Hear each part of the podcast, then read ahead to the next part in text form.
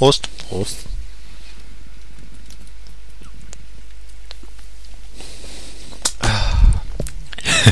So, wir trinken heute ein Heineken-Bier. Und zwar ähm, ein ganz schlicht, einfaches, normales Heineken-Bier. Äh, Heineken hat den äh, Hauptsitz in Amsterdam und ist wohl eines der weit verbreitetsten Biermarken der Welt. Was wohl dann auch einher damit geht, äh, dass sie nicht an einer Stelle brauen, sondern einfach ihre Rezeptur weitergeben. Und ähm, genau, vorzulesen gibt es eigentlich nicht viel. Ja, fangen wir doch mal gleich mit der Evolution des Geschmacks an. Wie findest du das Bier?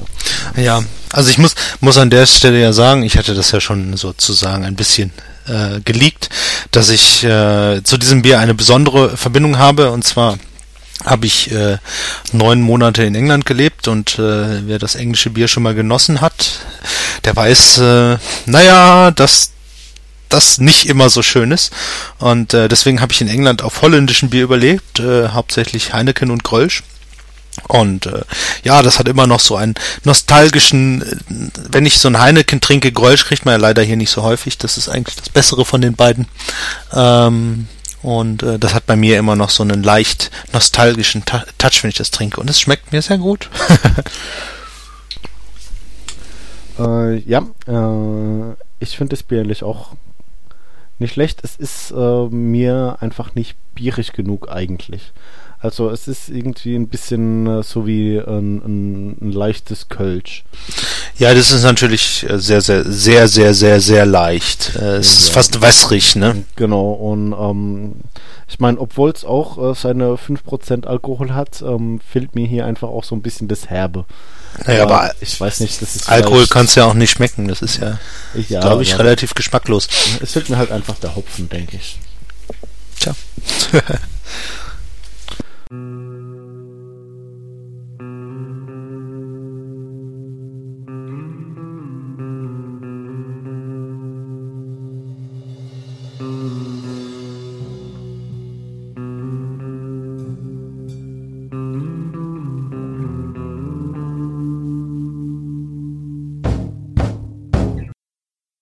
also ähm, heute mal wieder eine äh, Episode über die eristische Dialektik, diesmal Teil 3. Wir verweisen nochmal auf den Teil 1, wo wir ähm, die Einleitung gegeben habt und natürlich auch auf den Teil 2 und äh, auf alle vielleicht noch folgenden Teile, aber die haben wir jetzt noch nicht aufgenommen. Und äh, wir steigen gleich wieder ein und ich lese diesmal den ersten vor. Kunstgriff Nummer 11 machen wir eine Induktion und er gesteht uns die einzelnen Fälle, durch die sie aufgestellt werden soll, zu, so müssen wir ihn nicht fragen, ob er auch die aus diesen Fällen hervorgehende allgemeine Wahrheit zugebe, sondern sie nachher als ausgemacht und zugestanden einführen. Denn bisweilen wird er dann selbst glauben, sie zugegeben zu haben, oder auch den Zuhörern wird es so vorkommen, weil sie sich der vielen Fragen nach den einzelnen Fällen erinnern, die denn doch zum Zweck geführt haben müssen. Genau. Also in Neudeutsch gesagt, ähm, man führt eine These anhand vieler Beispiele ein. Also das heißt, ähm, wenn wir jetzt halt hingehen und viele Einzelbeispiele aufführen, diese uns in ihrer Richtigkeit vom Gegner bestätigt werden, dann muss man eben so tun, als sei die These vom Gegner angenommen. Ja, also besonders, äh, also das heißt, äh, ähm, ich frage halt viele kleine Fragen, so von wegen, na, 1 plus 1 ist 2, ja, sicher. Ja. Und, äh, äh für genügend größeres 1, für genügend großes ja. 1. genau, so. Und äh, wenn er mir dann halt die ganzen grundlegenden mathematischen Rechenarten äh, wahrheitsgemäß zubestanden hat, dann kann ich natürlich hingehen und kann sagen, na, alles klar, also glaubst du auch an den zwölfdimensionalen Raum, ne? Das nennt sich dann übrigens vollständige Induktion. ja, so tief wollen wir jetzt nicht gehen in die Mathematik. Ne? ähm, ich hoffe, mein, meine Mathematikprofessorin hört nicht zu, die würde mir das um die Ohren hauen. Na, mir kann man es dir erzählen. Ne? Da haben wir auch nachher noch was Schönes zu. Richtig. Ähm, besonders hilfreich ist es hier in der These, wenn eben äh, die These nach einer Seite hin offen ist. Also das heißt, wenn sie einfach nicht äh, äh, schlüssig komplett bis zum letzten Punkt irgendwie äh, durchdiskutiert wird. Mhm. Machen wir das Beispiel? Mhm. Machen wir ein Beispiel. Gut, ich wieder blau. Mhm. Gut. Ähm, du stimmst mir doch zu, dass wir Strom brauchen, zum Beispiel, weil wir ja diesen wunderbaren Podcast aufnehmen müssen. Äh, ja. Und du wirst mir auch sicher äh, zustimmen, dass wir, wenn wir jetzt heute plötzlich alle Kernkraftwerke abschalten, dass äh, das nicht klappen wird, oder? Mhm, klar. Tja, und jetzt geht eine Diskussion und wir diskutieren ewig lange und plötzlich sage ich, du hast ja gesagt, dass wir die Kernenergie für unseren Strom benötigen. Und dann, wenn ich ein bisschen doof bin und nicht aufgepasst habe, dann kann ich dem nicht, nicht verneinen. Tja, aufpassen, aufpassen. Genau. Okay, führen wir den nächsten. Kunstgriff 12. Der ist jetzt ein bisschen länger. Ich finde das gut, weil Weini wieder den schwierigen hat. Ist die Rede über einen allgemeinen Begriff, der keine eigenen Namen hat, sondern tropisch durch ein Gleichnis bezeichnet werden muss, so müssen wir das Gleichnis so wählen, dass es unserer Behauptung günstig ist. So sind zum Beispiel in Spanien die Namen, da durch die beiden politischen Parteien bezeichnet werden, Cervés und Liberales, gewiss von letzteren gewählt. Cervés heißt hier unterwürfig. So, der Name der Protestanten, äh, also jetzt ein weiteres Beispiel, der Name der Protestanten ist von diesen gewählt, aber auch der Name evangelischer. Der Name Ketzer aber von den Katholiken. Was auch ein ganz absichtsloser und unparteiischer etwa Kultus oder öffentliche Glaubenslehre nennt, äh, das nennt einer, der für sie sprechen will, Frömmigkeit bzw. Gottseligkeit und ein Gegner derselben Bigotterie oder Supers Superstition. Im Grunde ist dies eine feine äh, Petitio Principii. Was man erst da tun will, legt man zum äh, Voraus ins Wort, in die Benennung, aus welcher es dann durch eine bloße analytische Urteil hervorgeht. Tja, also was heißt das? Es gibt im Alltag ja sehr viele äh, Synonyme, also Worte, die eigentlich jetzt im, im eigentlichen genauen Wort sind, das gleiche bedeuten. Allerdings ist es natürlich so, dass äh, es schon ein Unterschied ist, welches Synonym ich wähle, weil sie eine gewisse historische, äh, nicht historische, eine gewisse rhetorische Aussagekraft haben. Genau, die Sache mit den historischen Sachen ist dann zum Beispiel äh, im Deutschen wäre das jetzt heute ein Führer, ja. Magst du mein Führer sein?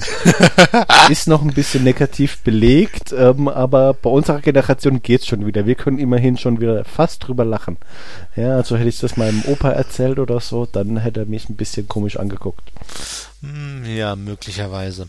Ähm, ja, wo man das sehr schön sehen kann im Internet, ist äh, auch äh, das sogenannte Neusprechblog. Das wird von einem Sprachwissenschaftler, äh, Maha, geführt und äh, der ähm, erklärt immer neue Begriffe, insbesondere die, die aus dem politischen ähm, Alltag kommen und zeigt, wie man also versucht, äh, mit diesen Begriffen ähm, ja, das Ganze zu beeinflussen. Und äh, die, die Beispiele, die ich jetzt genommen habe, sind auch mir, äh, habe ich mir auch sozusagen von äh, Maha äh, geborgt.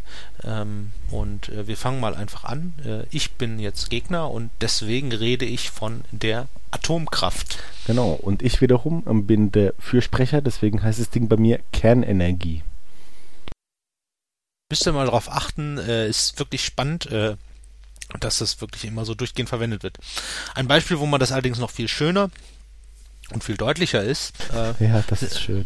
Äh, äh, noch viel deutlicher sieht, sorry, ähm, ist ähm, die, die, folgende Thematik, äh, und zwar die ähm, Innenpolitiker oder einige Innenpolitiker einer einiger nicht näher bezeichneten Parteien ähm, waren vor kurzem sehr dafür, ähm, sogenannte Terahertz-Scanner, das ist der neutrale technische Begriff, äh, einzuführen und haben sie unter dem Begriff Bodyscanner oder Ganzkörperscanner eingeführt. Und äh, das hat natürlich gleich die äh, Bildzeitung schon wieder zum Anlass genommen und hat das ganze Ding Nacktscanner gemein, genannt. Äh, was äh, ähm, einfach nur irgendwie polemisch ist und einfach das Ding zum Sterben verurteilt hat. Ja, das Ding war danach tot, danach kannst du, konntest du nichts mehr machen. Genau, weil alle Welt, zumindest mal alle Deutschen, irgendwie geglaubt haben, sie werden da nackt gescannt und Die, denen das vielleicht gefallen hätte, die sind vielleicht die schweigende Mehrheit, mag sein, ja. Aber es möchte sich natürlich keiner von fremden Personen, also nicht jeder möchte sich von fremden Personen nackt äh, äh, begutachten lassen. Naja, man hat das Ding dann irgendwann als Unfug äh, wieder aus dem Verkehr gezogen, aber man will nicht davon ablassen, diese Technologie doch zu nutzen. Und äh, wenn man sich das anguckt, äh, wurde die ganze Technologie jetzt nochmal als Sicherheitsscanner in die Diskussion eingebracht und äh, es wird immer grundsätzlich von Sicherheitsscannern geredet. Ähm, ja. Wobei ich auch glaube, dass äh, ähm, der ein oder andere versierte Medienmensch sicher wieder den Nachtscanner dafür ins Gespräch bringen will. Ähm, das muss man jetzt einfach mal abwarten, wie die, wie die öffentliche Meinung sich dazu weiterbildet oder ob da überhaupt eine weitere öffentliche Meinung von der Bild gebildet wird. Naja, oder von, von anderen. Aber ich denke, die Gegner werden weiterhin das Ding, äh, wenn sie einigermaßen reflektiert arbeiten, und ihr könnt ja jetzt reflektiert arbeiten, weil ihr diesen Podcast hört, äh, weiterhin von Nacktscannern reden und damit, also über Nachts, Nacktscanner diskutiert sich einfach sehr, sehr schlecht. Mhm. Ähm, ja, das ist, äh, auch dieses Beispiel ist aus dem Neusprechblock geklaut. Da gibt es einen schönen Artikel, den verlinke ich dann auch nochmal explizit. Mhm. Genau, kommen wir doch zum nächsten Kunstgriff. Ja, Kunstgriff 13 äh, um zu machen, dass er einen Satz annimmt, müssen wir das Gegenteil dazu geben und ihm die Wahl lassen und dieses Gegenteil recht grell aussprechen, so dass er, um nicht paradox zu sein, in unseren Satz eingehen muss, der ganz probabel dagegen aussieht. Genau, also das heißt, ähm, wir nehmen einfach die Gegenthese zu dem, äh, was wir sagen wollen und formulieren diesen sehr krass aus. Ähm, dadurch bleibt dem Gegner eigentlich äh, nur die Wahl, äh, dass er diese Gegenthese zu unserer ablehnt. Und durch diese Ablehnung können wir natürlich wieder eine Bestätigung unserer These äh, ähm, ableiten. Mhm. Was man hier eigentlich ganz schön sieht, ist, dass es, das ist eine Diskussion auch immer wieder, das ist so ein generelles Pattern, das sich durch die letzten ähm, Kunstgriffe so immer mal wieder durchzieht, dass wenn man den Gegner dazu kriegt zu meinen, die These wäre eigentlich seine, äh, und nicht unsere, dass ich ihn dann viel eher in, in meinen Diskussionsstrang mit reinbeziehe, als das, wenn ich ihm nur die Argumente präsentiere, äh, schaffen kann. Mhm. Äh, ja, genau. Ich meine, äh, was hier halt äh, relativ interessant ist, äh, das ist einfach, dass man wieder so, so ein implizite, äh, eine implizite Zustimmung seiner These einfordert. Das hatten wir ja schon bei den, bei ein paar Kunstgriffen vorher, dass man da gesagt hat, na, ich, ja, äh, genau. ich möchte nicht meine große These bejaht haben, sondern nur viele kleine und leite daraus die große Bejahung ab, beziehungsweise jetzt hier ist es eben so, dass ich äh, ein Gegenteil oder einen Kontrapunkt aufzeige und durch äh, die Verneinung des Kontrapunktes eben äh, die Bejahung meiner These äh, ableite. Mhm. Ja, ja. Ähm, gut. Beispiel? Beispiel. Beispiel. Du kannst also mit Sicherheit behaupten, dass es kein Wesen gibt, das mit unseren menschlichen Organen nicht wahrzunehmen ist. Nein, das will ich natürlich nicht. Also bist du doch ein gläubiger Mensch. Naja, was will man da noch sagen? Erstmal drüber nachdenken, was du Dich. hast. genau. Okay, Kunstgriff 14. Genau, das ist wieder meiner, ne? Es ist der lange, es muss Ja, ist wieder, ist wieder langer als deiner. Ein unverschämter Streich ist es, äh, wenn man nach mehreren Fragen, die, äh, die er beantwortet hat, ohne dass die Antwort zugunsten des Schlusses, äh, den wir beabsichtigen, ausgefallen wäre, nun den Schlusssatz, den man dadurch herbeiführen will, obgleich er gar nicht daraus folgt, dennoch als dadurch bewiesen aufstellt und triumphierend aufschreit. Wenn der Gegner schüchtern oder dumm ist und man selbst viel Unverschämtheit und eine gute Stimme hat, so kann das recht gut gelingen. Dieser Kunstgriff gehört zu äh, Fallacia non causa ut causae, der Trugschluss nicht der Fall ist als Ursache. Okay, also im Wesentlichen ignoriert man einfach die, dass man in einer defensiven Position gelandet ist. Man tut so, als wäre man im Vorteil und sagt dann einfach so und daraus folgt jetzt meine These, äh, die, das, was ich immer schon gemeint habe. Hm, richtig, aber damit es funktioniert, muss man halt erstens äh, erstmal so unverschämt sein und das einfach machen. Ne? Dann, ja, äh, das schaffen wir schon. Richtig, dann muss man halt redegewandt genug sein, um das so neben, also nicht wirklich nebenbei, aber einfach so zu formulieren und so zu verpacken, dass es nicht sofort auffällt, dass man ja eigentlich gar keinen Diskussionsbeitrag vorher hatte, der irgendwie auf diese These hinführen, äh, also hingeführt hat. Und man muss natürlich halt dann auch darauf achten, dass der Gegner schüchtern ist und nicht gleich ihn wieder ins Wort fällt und sagt so, na, na, na, na, na, na, wir hatten es ja noch gar nicht von den unsichtbaren rosafarbenen Einhörnern. ja, von denen hatten wir es immer, äh, denn das äh, müssen wir mal eine, eine Episode über unsichtbare rosafarbene Einhörner, unsichtbare Fische und Urmels machen. Naja, und über riesige fliegende Spaghetti-Monster und so. Ja.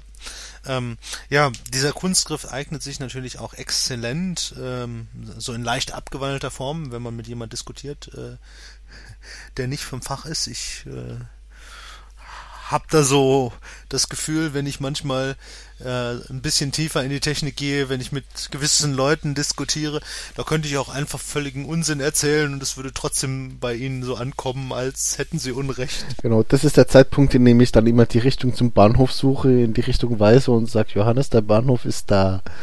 Das ist so der interne Code für, ja, mag sein, aber mich interessiert es nicht. Ah ja, es interessiert dich also nicht, was ich sage. ja, es interessiert mich zumindest mal nicht, wenn du mir wieder irgendwelche obskuren Dinge erklärst. Ah ja.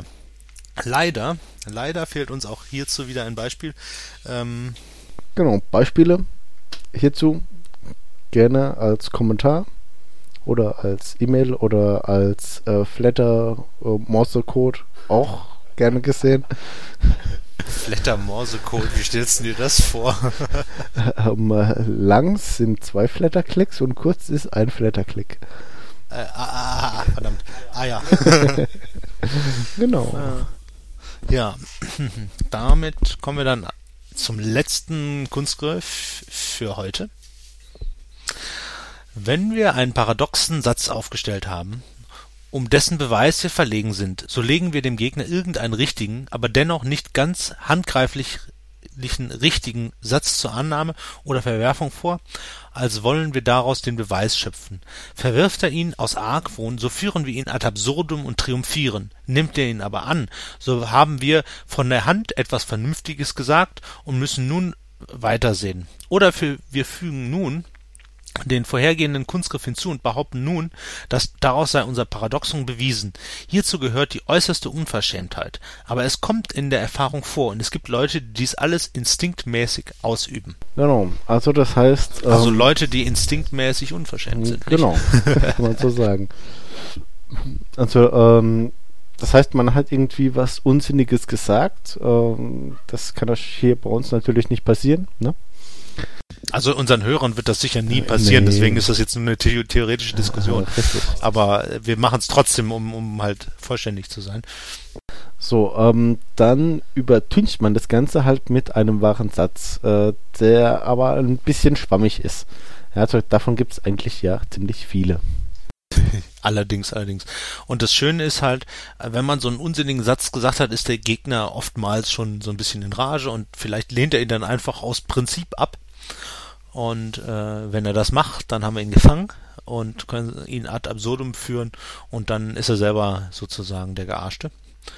Oder wenn er das Ding zu, äh, wenn er dem Dingen zustimmt, weil er es dann doch gemerkt hat, dann äh, haben wir nichts getan, weil wir haben äh, ausnahmsweise mal was Sinnvolles gesagt.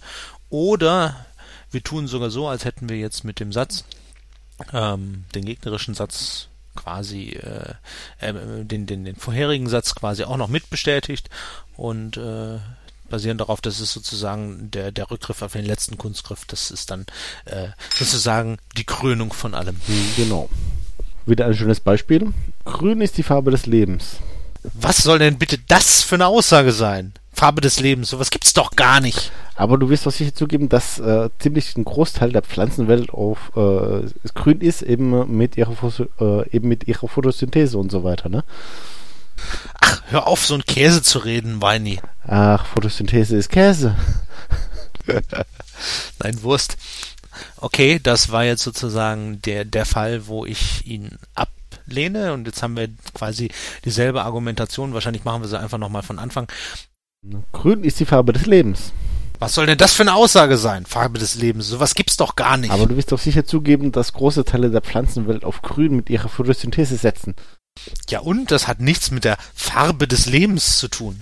Naja, aber wenn es eine Farbe des Lebens gäbe, dann wäre es grün. ja, so in etwa, so in etwa. Ja, sehr schön.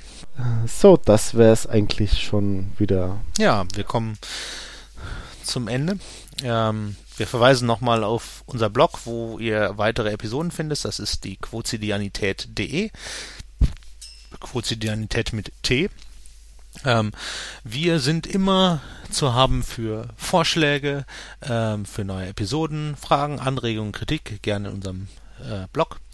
Ähm, wer darauf Einfluss nehmen will, was wir hier äh, reden, kann unsere Amazon-Wunschliste bedienen und alles, was da gekauft wird, wird dann hier auch besprochen.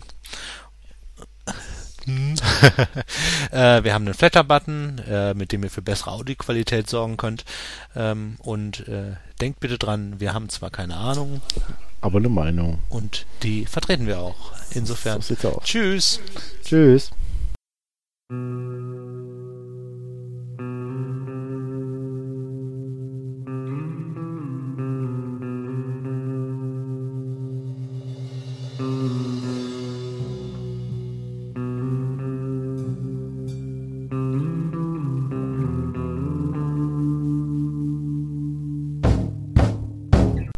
Sollte ich vergessen haben, jemanden zu beschimpfen, dann bitte ich um Verzeihung. Johannes Brahms, deutscher Komponist, Pianist und Dirigent